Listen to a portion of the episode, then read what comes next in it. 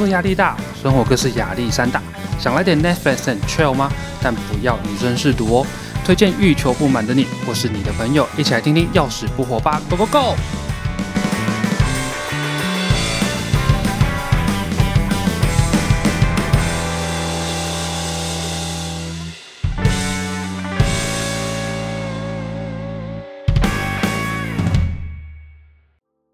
嗨，大家好，我是 Hank 摇头，欢迎收听《要死不活》第十一集。大家好久不见了，二零二一新年快乐！我自从有了工作之后就没有更新了。那老实说，工作占了我很多时间，然后休息也占了我不少时间呐。那无论你是在期待我更新的老朋友，或是第一次来听的新朋友，我都会很感激你的。那也希望接下来不会再像这次一样拖的这么久了。那老实说，二零二零年真的发生了很多事情，从年初的武汉肺炎，多位名人巨星陨落，那还有天灾人祸也一直不断的在发生。世界各地也有很多的动乱。那以台湾来说说呢，这一年是相当紧张的一年。那毕竟我们是身处在两大势力范围的交集处。二零二零年年初才办完了总统大选，武汉肺炎就大爆发。从年初要不要接收海外人民回台，做好的口罩要先给海外援助，还是先求自保？到了六月六号，出现了罢免韩国瑜的投票。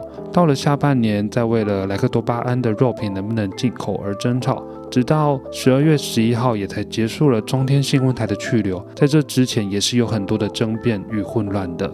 嗯，但上帝关了你一扇门，一定会为你开启另外一扇窗的。那因为疫情的影响呢，全球各地有许多个人都已经变成是 work from home。那少老实说，少了匆忙的步调、超长的交通时间呐，那我们就会多了好多好多的空闲时间吼，人类就度过了最漫长的一年了。不过破坏造就新生，危机就是转机。每个人或是每个产业呢，少了一些选择，却也多了一些方向啦。嗯，以今年来说的话，真的是 Podcast 的大爆发。我记得去年在听 Podcast 的时候，还没有还没有很多人知道啦。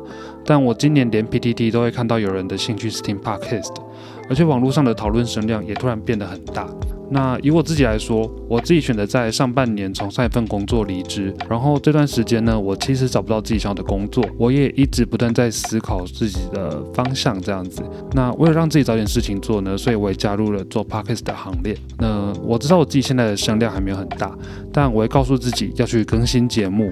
那为了为了这件事情呢，我也去买了一些书，找了几个朋友讨论节目的方向，也认识了一些蛮有趣的 podcaster。那为了老实说，我自己是觉得为了一些事情而去努力的感觉真的很棒。好了，那总之日子还是要过了，生活也要振作。正在收听的大家，我们在一起努力一下吧。那到了岁末年终，相信大家一定有很多的 party 聚会。我上个月也参加了三场婚礼，我根本就是新人们的干爹啊！不过还是很恭喜你们哦。那另外要提醒一下大家，千万要记得。出门在外，口罩要戴。上个月又出现了本土案例，打破了台湾的零确诊。该死的防疫破口，在年前这样真的很扫兴。好，那讲到开发活动啊，以前的欧洲人也很会开发，除了喝酒呼麻之外啊，他们也会吸东西。一七九九年，戴维观就观察到，人体吸了一氧化二氮之后，就会很像喝酒一样摇摇晃晃，失去控制力，产生快乐的感觉。有的人呢，还会暂时失去意识。这个一氧化二氮呢，就是我们俗称的笑气。这件事后来被发现之后，就常常用在派对上吼，尤其是在英国、美国的上流社会中。但也有牙医师发现到，这个或许可以帮助到他更快解决病人的拔牙问题。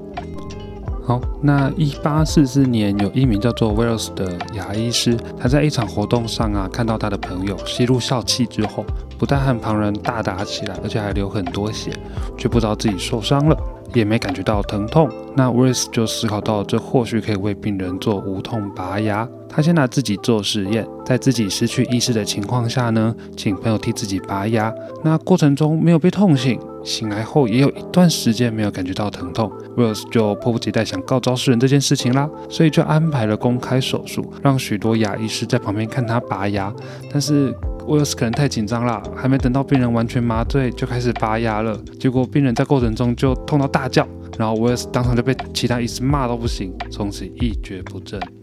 啊，但据说可怜的 Wills 啊，后来还因此而自杀了。好的，那一样在一八四四年左右，另外一位在美国波士顿叫做莫顿的牙医师，他因为去上了医学系而学习到了关于乙醚的相关知识。其实乙醚大约在十六世纪左右就被记录到具有使人昏睡的功能了，但始终没有人把它应用在外科的手术上面。嗯，至少目前的记录上是没有啦。那然而到了一八三零年代左右，它和笑气一样，是作为娱乐性的吸入剂哦。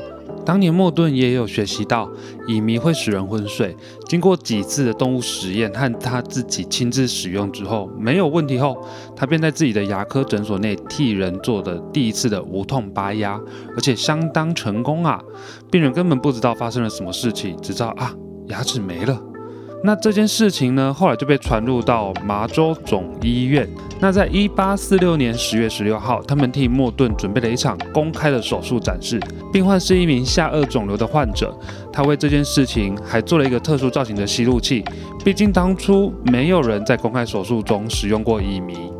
病人经由特殊的呼吸器吸入乙醚后，缓缓地入睡了。当手术刀划下皮肤后，病人没有被痛醒，而且胸部依然是有上下起伏，就证明了病人还有呼吸。这件事对当时的医界来说是相当震惊的。手术结果当然也是成功啦。那为了纪念这一天，就把十月十六号定作世界麻醉日。在经过这个公开手术后，乙醚的需求量都大增了。这个莫顿脑筋也都很快哦。想到卖乙醚一定可以大赚，就改了一下气味还有颜色，然后以 lithium 这个名字卖出去，并且用第一个用乙醚麻醉的人到处行销。可惜医师们都不太买单啦，而且其他地方也开始有人自称自己才是第一个在手术中使用乙醚的人。后来的莫顿就到处奔走打官司，只为了证明他才是麻醉的第一个使用的人，以及维护乙醚的专利权。不过后来，根据历史病例记载，第一个使用乙醚麻醉的人，应该是一位叫做克劳福德·隆恩的美国医师。他在1842年3月30号执行第一次的乙醚麻醉手术，用来拆除病人的肿瘤。直到1849年才把这份病例写成文章公布出来。而他并没有以使用乙醚第一人自称。后人为了纪念他，把3月30号定成了国际医师节。还有一个麻醉药呢，是三氯甲烷，又俗称氯仿。这个药被发现的过程中就单纯多了哦，是一名苏格兰的产科医师叫做 Simpson，他和他的朋友在寻找适合的麻醉药时发现到的。他们闻了氯仿挥发的气体后，就开始很呛很呛。